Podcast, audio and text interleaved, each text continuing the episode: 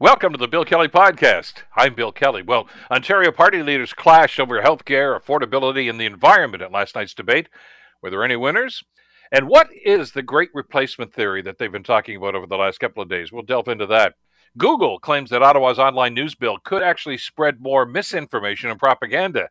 Jeffrey Dvorkin, senior fellow at Massey College, will join us to talk about that. All coming up in the Bill Kelly Podcast, and it starts now.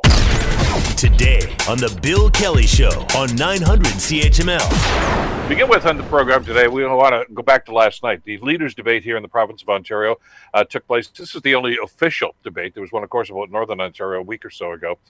Uh, but this is maybe the only time that we, the voting public, are going to have an opportunity to see all three uh, on the stage, four rather, on the stage at the same time and uh, debating ideas.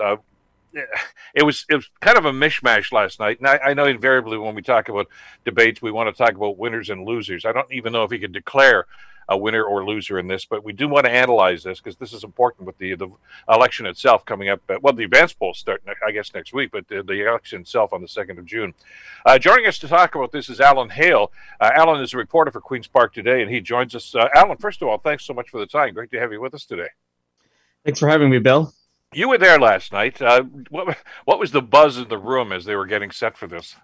Well, uh, it was uh, quite a dramatic scene down there uh, this uh, uh, yesterday afternoon. the every the whole thing was held at TVO's um, studios down in downtown Toronto. TVO is one of the um, the broadcasters, part of the consortium that hosted this thing, and they were the candidates were met with protesters outside. We saw uh, people from um, SIU, uh, SEIU Health, um, which is a one of the major um, uh, healthcare unions. They had a lot of uh, people out there. Uh, apparently, some of them tried to uh, block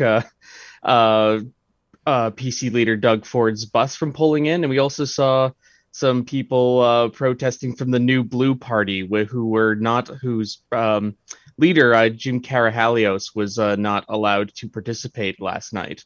Uh, so it was a contentious atmosphere right from the beginning, and it certainly seemed like it carried into the debate itself, which was quite fiery uh, at times.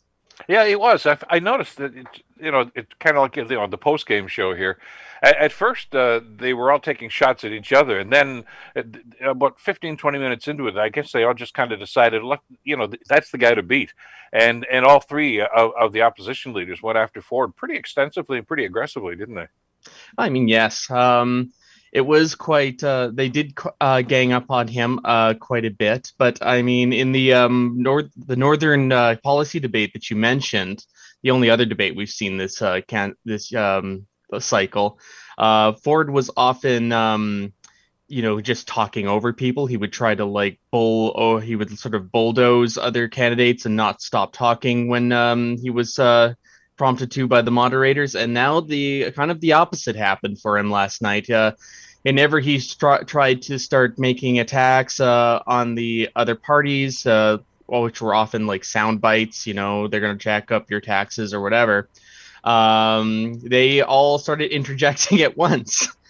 And uh, it sort of took the wind out of his sails a bit uh, but it also sort of it at times sort of turned the um, the whole discussion into kind of incomprehensible jabbering. But that is sort of run of the mill for election debates, isn't it? It is. It is, and uh, you know, as we look at the way things are in the polls right now, and of course, they all look at the polls before they they jump into these sorts of things. We look at what happened before, and and you know, the, the PC still had a, a, comfortable lead, if there's any such thing in politics as a comfortable mm-hmm. lead. Mm-hmm. Uh, it, it, just on the basis of what you heard last night, uh, I, am I'm, I'm going to guess right now, Alan, that there's probably not going to be much change. I mean, did you see anything or hear anything from any of the other three that would catapult them ahead, or at least you know get you know shorten that gap? Oh, it's hard to say. Honestly, it is. Um, let's see. I, I, I, thought I thought some of the best jabs last night were from Mike Schreiner from the Green Party, um, who, who, went after him pretty aggressively, especially about Bill 124 and uh, and his defense of nurses. What was the quote? Uh, uh, you know, have you talked to any nurses lately? How could you call these people our healthcare heroes and then essentially cut their wages? That that was pretty stinging, and, and you could see that Ford was was upset by that. Hmm. Actually, Schreiner has done, I think, very, very well in these past two debates, and especially last night. This is the first time the Greens have been allowed uh, into uh, the uh, provincial debates. Uh, last cycle, they uh, didn't even have a seat at that point, and so their leader was not allowed on stage. and yeah, he has definitely, you know, been uh, one of the best debaters on there. I think he takes his shots. Uh, last night, he was definitely going after Ford. He would always say, "Well, my question for Mister Ford is this," and then it would be something stinging, like uh, the example you uh, um, put forward. He's definitely, I think, he straddles the line between, you know, being passionate and like and being you know understandable he gets his like technical points in there he always talking about like the greens uh, uh housing plan which was uh praised quite highly in the uh, Toronto Star. Fact that he uh, keeps mentioning over and over again.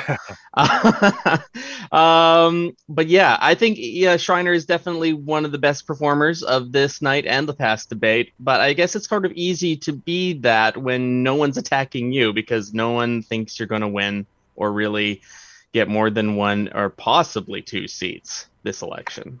Yeah, and he did actually make that request, didn't he, for more Greens to be elected? And he mentioned 2 mm-hmm. writing, I guess, where he figures they've got a shot. And uh, well, who knows what's going to happen? But I, I, thought he he was he was pretty solid, uh, and and took some shots at the other two as well, at, at Del Duca and at Horvath for some of the policies that they were enacting. So you know, give give him a, a check, I guess, on that. Uh, mm-hmm. Let's talk about Andrea Horvath. Uh, there's you've heard the speculation. Heck, you've been writing about it, my, Alan. That this may well be her last uh, campaign as, as the leader of the party. If they don't do well in this election, uh, you know, you've heard the rumors that uh, that uh, you know the knives may be out or the trap door is going to be sprung, whatever the analogy you want to use here. So there's a lot of pressure on her to do well, or you know, pack her bags, I guess. Well, I mean, she's this is her fourth time at uh, at bat for this, and I mean I know that the there are she has a lot of supporters in the party. Um, she's well liked uh, in at least among the caucus, as far as I can tell. But really, at, it's not really about that people don't like her. It's about the fact that she's had four times at this, and if she can't make this work, and she can't make the last um, uh, election where they even the uh, NDP even had a stronger chance of uh, winning, it seemed like there for a moment then it is you the conversations will happen. I mean, like they'll have to start talking about whether they need a change of leadership. The um, we've had uh, polling come out uh, that uh, indicated that uh, people view um, her as too negative. I was actually at some friends of my partner who's uh, were saying, "Oh, she never um, she never proposes anything, uh, any solutions. She just complains all the time." And I was like, I mean, the NDP puts forward legislation in the in the legislature all the time, but it just never passes. But the perception is there. The perception yeah. is that she's like negative and a complainer and a whiner and whatever. Uh, and I'm sure the PCs are very happy about that. Uh, but yeah, I think at some point, if they don't make significant gains, if they don't form government this time, I they re- the party really does have to sit down and think about if they need a new face out there for the you know for the next cycle. Well, and, and that's a, it's a matter of numbers, really, isn't it, Alan, when you look at it this way? Because you're absolutely right. I mean, the internal polling within the party, they all like her. Uh, you know, when they ask province wide about that, I mean, she usually ranks maybe second, sometimes first when it comes to likability. Uh, but I guess the thing that the NDP are concerned right now is not likability, but electability. Uh, you know, mm. they've got an ideal opportunity, or they thought they did anyway, of course, when Kathleen Wynne was going down uh, to be able to grab that, and it didn't quite work out. And uh, now the speculation is, what if they lose seats? Uh, you know, the, I know everybody's running to be premier right now, but you got to look at the realities here, and that's that's I guess the challenge that's, that she's facing right now. And and you know, she tried to I guess to empathize last night, you know, for the the, the hard pressed people in the province, etc. But and I'm I'm not doubting her sincerity. I'm sure she feels that way. But we've heard that song before, and, and you know, voters have already decided whether they like it or not. So uh, there wasn't a whole lot new. The other obviously person we want to talk about here is uh, Stephen Del Duca you know, his party got decimated, of course, four years ago in that election. Uh, I, they've got to make up a lot of ground, and and I know that you know it's there's an indication in the polling right now, Alan, that they, they seem to be progressing a little bit, but I, I don't know if he did enough last night to be able to to move the yardsticks. Yeah, that's the thing about what needed uh, what needed to happen last night was that Stephen Del Duca needed to like really really outshine Doug Ford, and I certainly think he, I think he outshone Doug Ford, as I don't think Doug Ford had a very good night last night. I really don't, mm-hmm. but I don't know that it was enough. He's still, you know, he's been party leader for some time, and how many of uh, you know, I'm sure your listeners know who he is because you keep them well informed, Bill. I'm sure they do, but like Ontarians in general, I don't know if they still didn't know who De- Stephen Del Duca was a few weeks ago, and that's just been his problem. And um, last night, I think, like I said, he was. I think he did well. I think he did well, or at least better than he did in the northern debate, where he was constantly bowled over by Ford and he just sort of stammered and like you know waited for the moderator to come rescue him uh, this time it was much different he was like interjecting and trying to and getting his hits in and like throwing Ford off balance but was there a killer blow anywhere in there i don't know i don't think so. Even like when the two finally like came to like blows and he told um he told ford over his handling of education that he should be ashamed. And it was like, oh, this is the this is the attack, this is it, and you know, yeah, I don't know. well, the accusation that Del Duca made more than once was that that Ford was just trying to you know relitigate the 2018 election. And he says, you know, that's been there, done that. The voters have already passed judgment on that. We want to look forward. And and, and Ford I, and a lot of politicians do this, but I noticed it a lot with Ford last night. Clearly, he was given a, a four or five, you know, talking points that you know keep hammering these. And, and, for instance, I mean, no matter what they were talking about, healthcare or education, somehow or another, uh, when Ford was answering, it got around to the fact that I'm building highways. Uh, so that just seemed to be one of the points he wanted to drive home, not necessarily relevant to the question, but it was there. Uh, and I agree with you totally. I, th- I, think he was on his heels a lot of the night. Uh, but I don't think anybody uh, that is a Ford supporter is going to say, "Well, forget him now." You know, he's they'll, they'll stick with him. Uh, and the, I guess the challenge here is since the Liberals did so badly in the last election, how many of those seats can they recapture? And and you know, did those disenchanted Liberal voters stay home? Or did they go to the NDP? Well, you know, we'll have to do that analysis, but I guess that's what they're playing on right now. Uh, it's interesting you mentioned the like sloganeering that Ford was doing As you're right. It, uh, he, most of his performance last night was just throwing out um, was throwing out sound bites, really, and it didn't translate very well on camera that people would have been watching. But um, uh, Doug Ford was spend spent most of the debate last night looking through a binder on his um, on his podium uh, and which none of the other candidates had. His uh, party initially, uh, no notes were going to be allowed in this in this debate, but the PCs fought hard for Ford to bring that binder in. Um, and yeah, he every time the camera was not on him, uh, he was rifling through that uh, that binder looking for uh, I don't know something to say, something to respond, and it really did it may have kept him on track. It may have stopped him from putting his foot in his mouth like he is sometimes prone to do. But it just uh, it came off like he wasn't engaged. I felt with what the questions were. Sometimes he would be like he had a more of a, genuine response this time when he was talking about um, his handling of the pandemic. Uh, he admitted, uh, you know, uh, mistakes were made, but when the those mistakes were being like picked apart by the other um the other party leaders he got really defensive and he was like well it's easy for you to sit on the sidelines so when you weren't making the decisions i was making and um, del duca after the debate told reporters well that's just uh, doug ford looking for pity. Yeah I, I, I don't think it was a good night for ford but the point of now is because with their huge lead uh what they need now is just not to have a disaster. They didn't need that. What they absolutely needed to avoid was Ford just like doing or saying something that would like completely sink the ship, um, which you know with him is a, is a possibility. So they got him his binder and they kept him on the sound bites, and there was no real disaster. So that's probably everything the PCs wanted out of this. Yeah, exactly. Well, it's going to be interesting to see just how we do as a public uh, react to this and respond to, to what we heard last night. And, and like you say, I don't know how many people were watching it uh, last night uh, on, on the networks. Uh, I think most of us, uh, depending on what they were doing last night, are going to depend on sound bites uh, that they're going to hear and conversations like this. And I'm not so sure that anybody's mind has been changed about what's going to happen here. I, I think you're going to see some shifting around. But as, as one of your colleagues mentioned last night, this has really kind of turned into a race for second place and uh, mm-hmm. that's going to be interesting. I, as you say, unless Ford trips and falls on his face and does a face plant, I, am not so sure that uh, that a whole lot's going to change here. He's probably going to lose a few seats, but you know they're still in majority territory, aren't they? Oh yes, and they have they really well. I don't know they released it, but it was leaked that they had internal polling saying that they believe they're going to win upwards of 84 to more than 90 seats. I don't know. I don't know that. I um that seems optimistic to me. Uh, well, they're for they're at like around 70 seats, just so people get the idea yeah. of how much of an increase that is.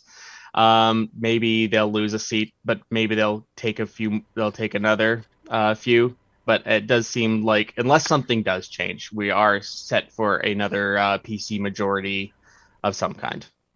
Well, I'm going to win the lottery tomorrow night too, and I'm going to believe that right up until the fa- time that I don't uh, confirm that. Alan, a great job uh, as always. Thanks so much for spending some time with us today. Really appreciate it. Uh, thank you, Bill. Uh, any anytime. You betcha. Alan Hale, reporter for Queens Park today, uh, who attended the debate last night. You're listening to the Bill Kelly Show podcast on 900 CHML.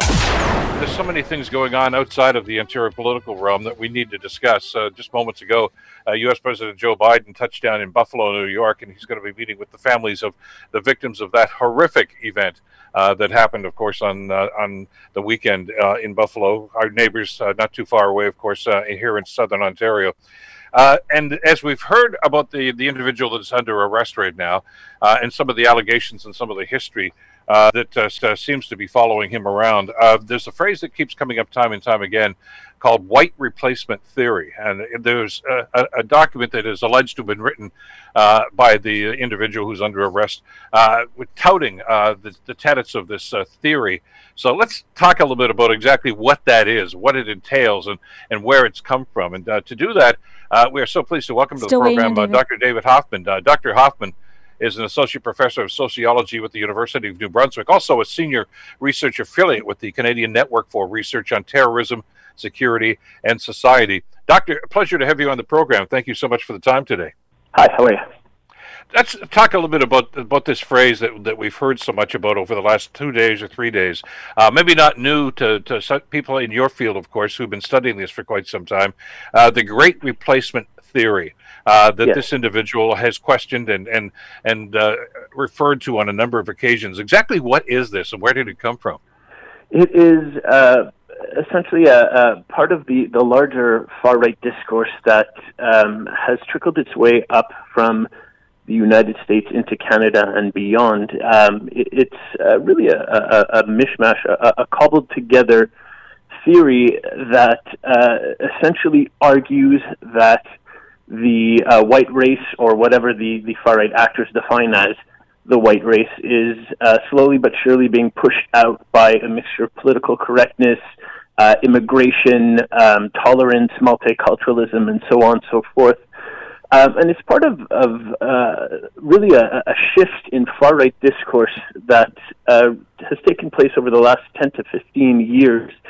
That um, uh, when we thought of far right actors in, in the 80s and 90s, we would typically think of skinheads uh, wearing leather cuffs and, and uh, essentially going out aggressively and targeting and beating up and attacking and harassing people of color and, and other minority groups.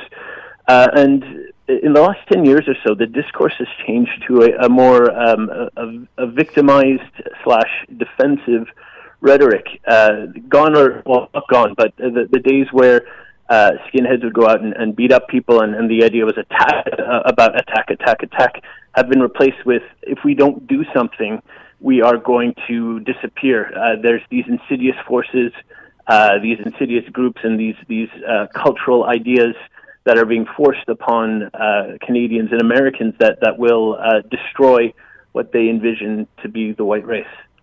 You know, as I as I was listening to your answer, I was just kind of going back, and I guess a few years ago, just to remind our listeners, uh, during the the awful uh, uh insurrections that were going on, uh, one in Charlottesville, of course, at uh, now the famous one where Donald Trump said there were good people on both sides. But as we yep. watched that procession through the the main streets there, uh, Professor, what we saw uh, was uh, the people with the torches, etc. And they said, "You will not replace us. Uh, Jews yeah. will not replace us." That was the chant they were uh, which I guess is is really, I guess, born from this idea this concept, isn't it? Yeah, and if you notice, uh, and if you go and watch footage from that time, um, this, this, is part of this this overall shift that's been happening with far right rhetoric. These uh, this is when the the concept of the alt right although uh, it was prior to this, but this is when it, it started to really catch public attention. And the the um, the individuals in those in those images who are chanting "You will not replace us," holding tiki torches and screaming at cameras, are still the typical uh, angry young white men that that we've come to associate with the far right but uh, they have, have uh, adopted a veneer of respectability where, where it's again no longer Doc Martens leather leather cuffs and and uh, and jackets and and swastika tattoos. Those uh, it's now uh, polo shirts, polo pants, ties, suits, and so on and so forth. And it's all it's all about tapping into this this message, which they hope will become, which they hope will be more palatable to uh, a wider audience, and that's the idea of, of uh, they're coming to get us. It, it's become less let's go get them, and they're coming to get us, and uh, it, it taps into to one of these these human fears of uh, uh, of the other, um, and uh, whatever that other is, the far right again. They they have their their targeted groups, but they they they never um, it, it, they essentially use them hold them up as, as boogeymen and uh, they they use this concept of the great replacement as as uh, to spark this idea of an imminent threat. So this is not something that'll happen five years from now. To them, it's happening now. And has been for some time. I, as I googled this this morning, to, as we were preparing for our discussion this morning, uh, the a book came up uh, on here that I, I have not read, uh, but it, it, it's by uh, William Luther Pierce, and it's called The Turner Diaries. Yeah. That was back in 1978. So there's some history here, isn't there?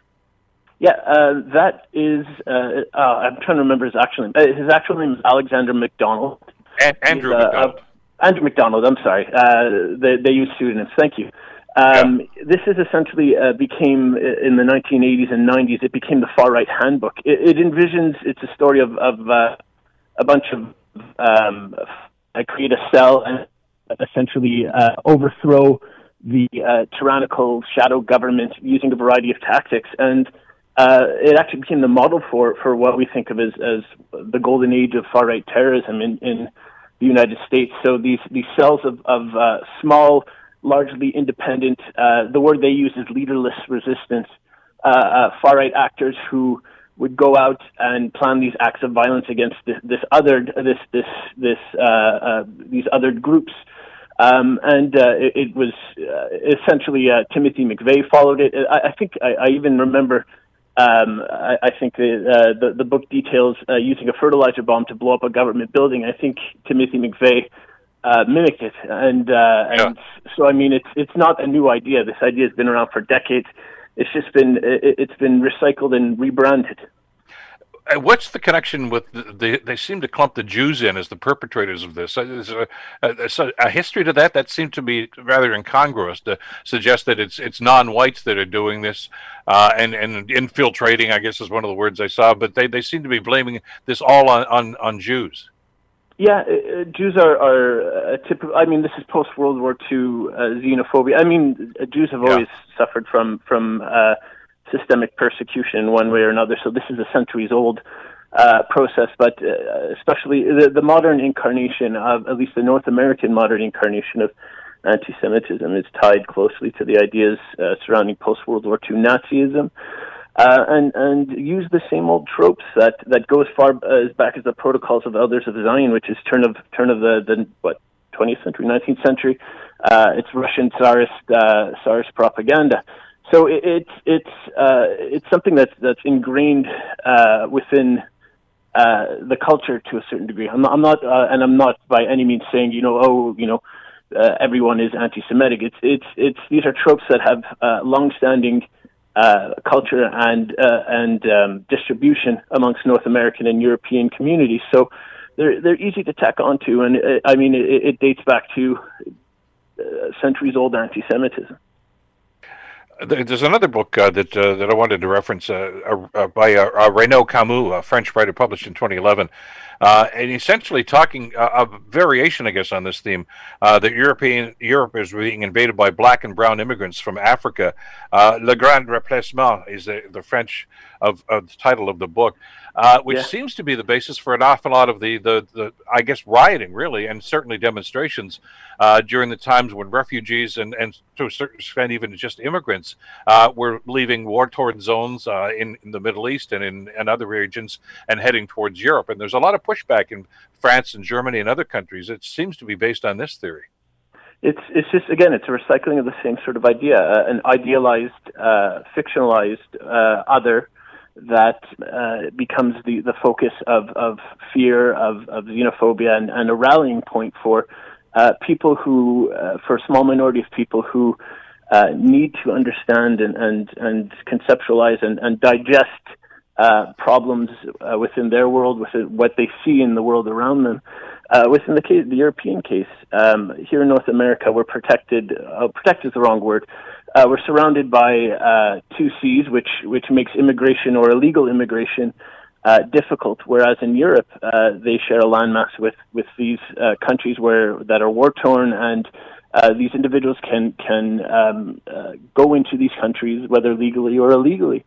Um, so here in in the North American context, although not it, this isn't devo- there's not there's there's still uh, rooted anti-Semitism in the European context, whereas North American far-right extremists focus on Jews who came over in waves of immigration in the 19th and 20th centuries. Uh, the the the targeted other are uh, what the the far-right actors in Europe see as the problem, which is people of color.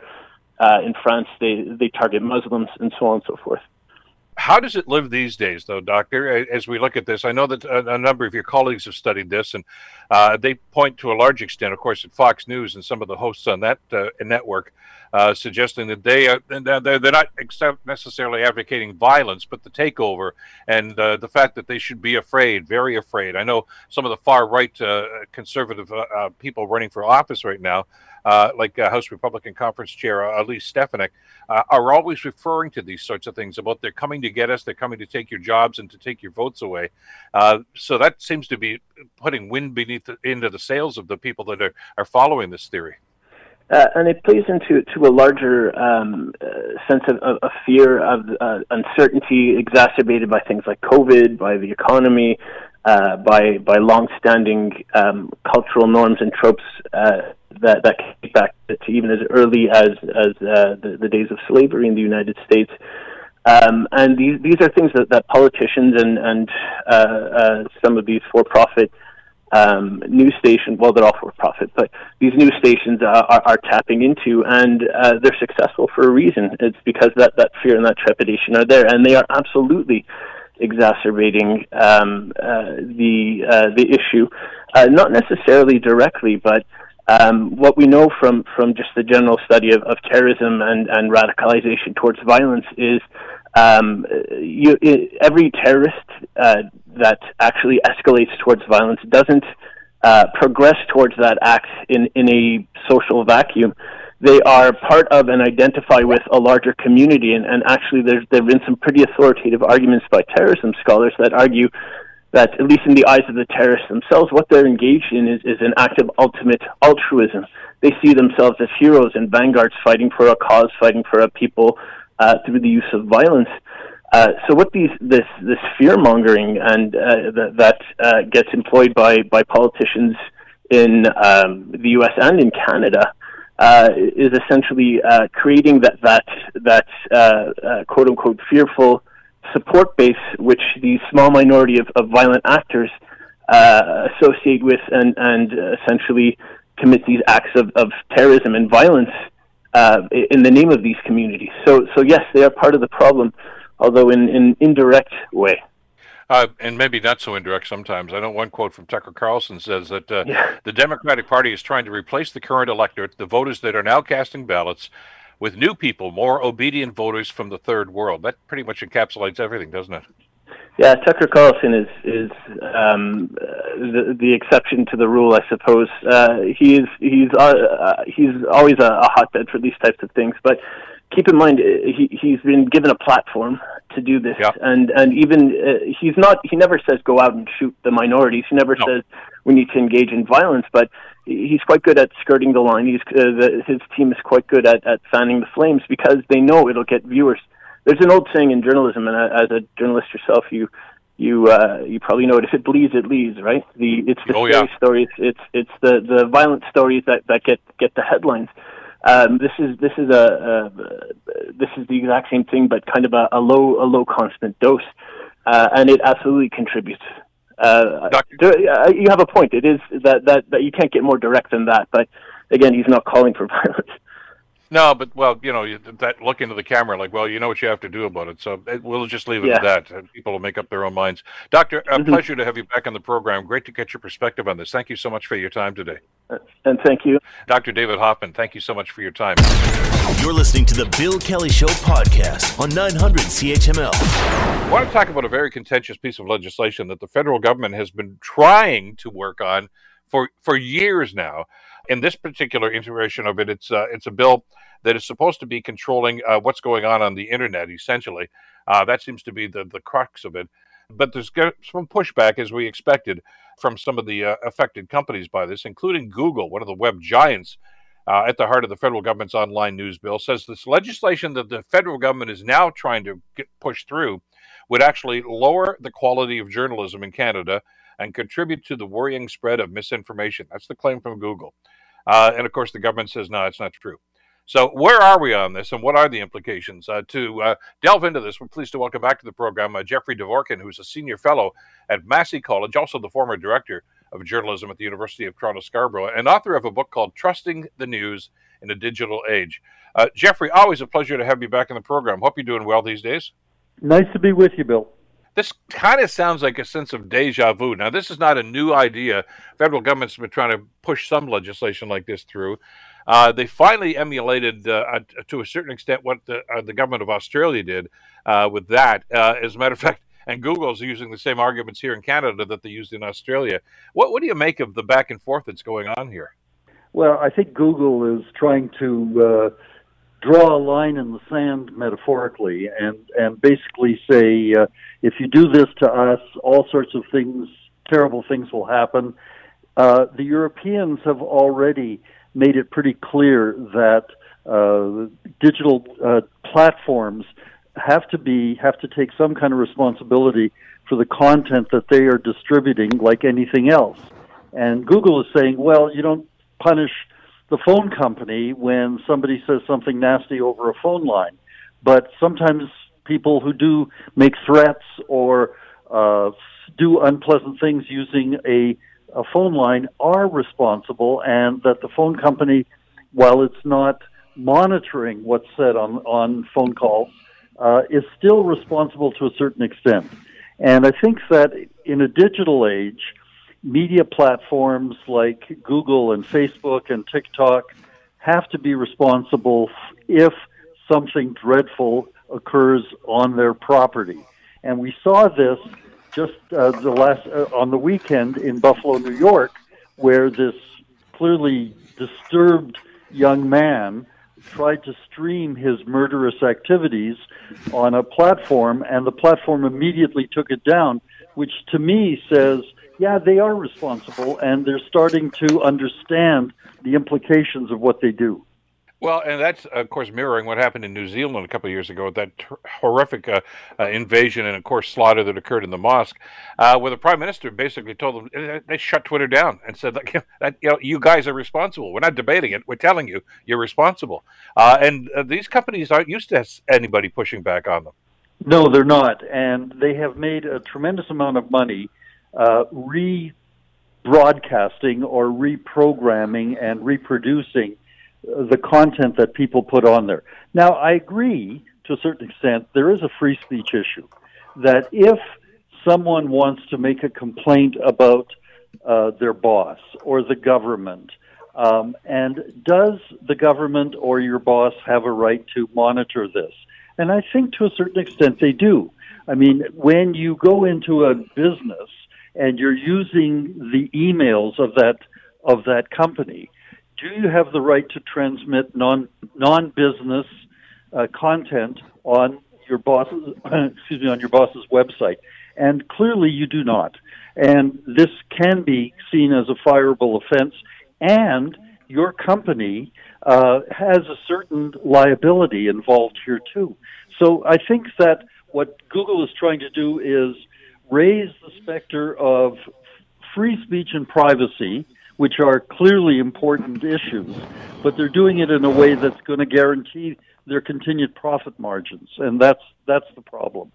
Uh, well, the concern, and, and as I hear the arguments from Twitter, and now it's it's Google and Facebook. I mean, because they've all weighed in on this, uh, is they say we're doing nothing wrong here. You know, we're just a, we're not even a facilitator. We're just the platform, as you say. But platforms have been regulated for quite some time before the internet came along. I mean, uh, newspapers, radio stations, television stations uh, are regulated. We can't say whatever we want, do whatever we want, or reproduce whatever we want uh, with a, uh, outside of the regulations that have been set in place. And these guys basically say, "Yeah, but we're we're different. We're exempted from that." And that's a pretty shallow argument at this stage. Yeah, I think so, and and they're they're kind of whistling past the digital graveyard, as it were. uh, the the the change is about to happen, and they're they're doing what they think they need to do to satisfy their shareholders to say we did everything we could to stop the government from imposing their their their restrictions on us. But I think that's uh, that's not going to happen, and I think that there has to be some reasonable understanding of the nature of of what is allowable in a digital environment. And I think that in the olden days of even a few years ago, people could say a lot of things on radio stations or uh, in emails or in podcasts, uh, but it's clear that the public is saying, no, no, there has to be some limits and I know some people are going to hear this conversation as we have in the past, uh, uh, Jeff, and say, "Look, they, yeah, Kelly's got a vested interest in this because the media is getting slaughtered now by the uh, by digital media, and and know, the revenues are down, and we know these. These are these are not you know speculative stories. I mean, we know that newspapers have closed, uh, radio stations are amalgamating, reducing staff, and a lot of it has to do with with the reduced revenue. But the problem, as as we see it, uh, is is much more general than this is basically some of these platforms are simply saying, why would you advertise on a radio station or a newspaper? Uh, you can come and advertise with us. We just reproduce what they're doing anyway, so you get the best of both worlds. Uh, and there's a sense of fairness here, but have, which I think is bordering on illegality, that they're basically reproducing material that they're not producing. Exactly. I think you're you're absolutely right. Um, there was a uh, a shock jock in Quebec City uh, Andre Arthur, who just died a couple of days ago, and he was so outrageous and deliberately so uh, that the CRTC removed the uh, the license to broadcast from any radio station that he was on. So there are consequences, and you can disagree with it and say that someone like uh, Andre Arthur had the right to say outrageous things, but uh, there is a kind of sense of community in all media, and you're part of it and I'm part of it, and we have to figure out a way in which we balance free speech uh, with open with open microphones, as it were, and that and that is that's that's the obligation that journalism has. Journalism is about making choices, and journalism is also about serving the public in the best way while continuing to make a reasonable profit. Well, and we saw an example of that uh, when Facebook was before the congressional committees, and and they also, uh, you know, had a, a, session before the parliamentary committee on this side of the border too. And, and what Zuckerberg basically said is, look, at we'll publish stuff that we know is lie and false and misleading. But we leave it up to the reader to decide. Well, that's that's that's passing the buck. I mean, there's a responsibility here. If they know that it's wrong and it's illegal and and it could be misconstrued by an awful lot of people, I I I think and I think most Canadians think that they do have a responsibility to say no, we're not going to do that. Uh, there are enough gullible people or enough you know people that are indoctrinated, uh, as as we've seen with some of the acts that have been carried out uh, as a result of some of these posts, that you can't do that. It's an irresponsibility, and and you know you could say you're complicit in these in the ensuing crimes because you're the one that that perpetrated these and gave these people a platform. That's a dangerous road going down to simply say, you know, you guys can do whatever you want and say whatever you want. Exactly, and it's funny you should mention this right now. I'm just preparing my my course. Uh, I'm teaching a class this summer at St. Michael's College at U of T uh, on uh, media ethics, and so I've just been preparing. What are the ethical guidelines that media, all media, must follow? And one of the first ones is something called John Stuart Mill's harm principle. Does the good of the story outweigh any negative consequence? And when you ask that question, then you start thinking in a much broader way about what is the value of the content that is being uh, allowed to go out there? And who might be harmed by this content? And do they deserve the harm is the other question that media ethics asks. And is the person who is harmed defenseless? And to me those are kind of the critical questions that all media organizations should be asking themselves on a regular basis. And and the, the bottom line, the race to the bottom or the race to the bottom line is what some news organizations, some media organizations are doing, and they're saying, "Well, we're not going to worry about it. We'll we'll let it sort itself out in the court of public opinion." But by that time, it may be too late, and we saw that in Buffalo. And and stories that are just as egregious, which by the way is starting to resurface. Uh, yeah, the one some years ago that Hillary Clinton was uh, the, the, the head of a, a, child pornography and human trafficking ring that was being run out of some pizza joint or someplace, uh, and that was published and, and repeated and, and of course retweeted and and and forwarded in, on so many websites. I mean, everybody knew it was ludicrous. There was no basis of fact in that, yet they let it stand. I, I mean, that's that's the the extreme of this. And what this guy was doing, this this alleged perpetrator in Buffalo this past weekend, simply emulating and actually repeating uh, some of the stuff from from the New Zealand uh, situation from a few years ago, the the tragedy and the and the slaughter that occurred there. Yeah, it's one thing to say, yeah, we took the video down right away. Well, good for you, but but the thoughts and the concepts and the process that that that that fed this beast are still there. Absolutely, and we're seeing it now as uh, certain politicians, certainly in the United States, but even a few more in Canada, are talking about what's called the Great Replacement Theory, uh, yeah. that white white people are going to be replaced by uh, people of color, and and this is creating in a time of huge anxiety, economic uncertainty, a lot of misinformation and disinformation, and it's dangerous. It's really dangerous. Well, we saw that in the last U.S. election, didn't we? Uh, you know, those votes don't count. Essentially, what, what Trump and his, his acolytes were doing was saying the, the votes of black people shouldn't count as much as white votes. Uh, you know, so they should be right off the bat tossed out, and that's what he was trying to do in Georgia. That's what he's trying to do in Pennsylvania, and it's all based on this this replacement theory that these people are allowed into this country so that they can overwhelm the white people and take over the country. And and I mean, it's an, a ridiculous and ludicrous concept, but it's a growing concept down there because it's being fed by some of the misinformation that's being put on these platforms. And it's not. And, uh, and by the way, on, on, the public airwaves too, there's a certain network down in the states, of course, that, that that lives by those standards. Exactly, and and we're seeing some of that creep up here in Canada. and We have to be really aware of that and make sure that it doesn't spread in the same way that it's doing in the United States. And and I agree with you. By the way, there is a concern here about freedom of speech. Uh, you know, they're, they're saying that the government's going to control that. Well, that's not the intent of the bill at all. Uh, and and there are some guidelines and some guardrails that are in this. And I'm not saying it's perfect. And that's why we have debate and open discussion about that. And and you know, there may be some massaging of Bill C-118 uh, before it finally sees the light of day. And and but it's as you said off the top, Jeff there's an inevitability to this. Australia's done this. A number of the European nations have already done this, uh, and it's about time that Canada and the U.S. caught up with that. Amen, brother. uh, listen, I, will let you get back to preparing your course. That sounds like it's going to be a fascinating time for the, the folks at St. Michael's College to take your course in this.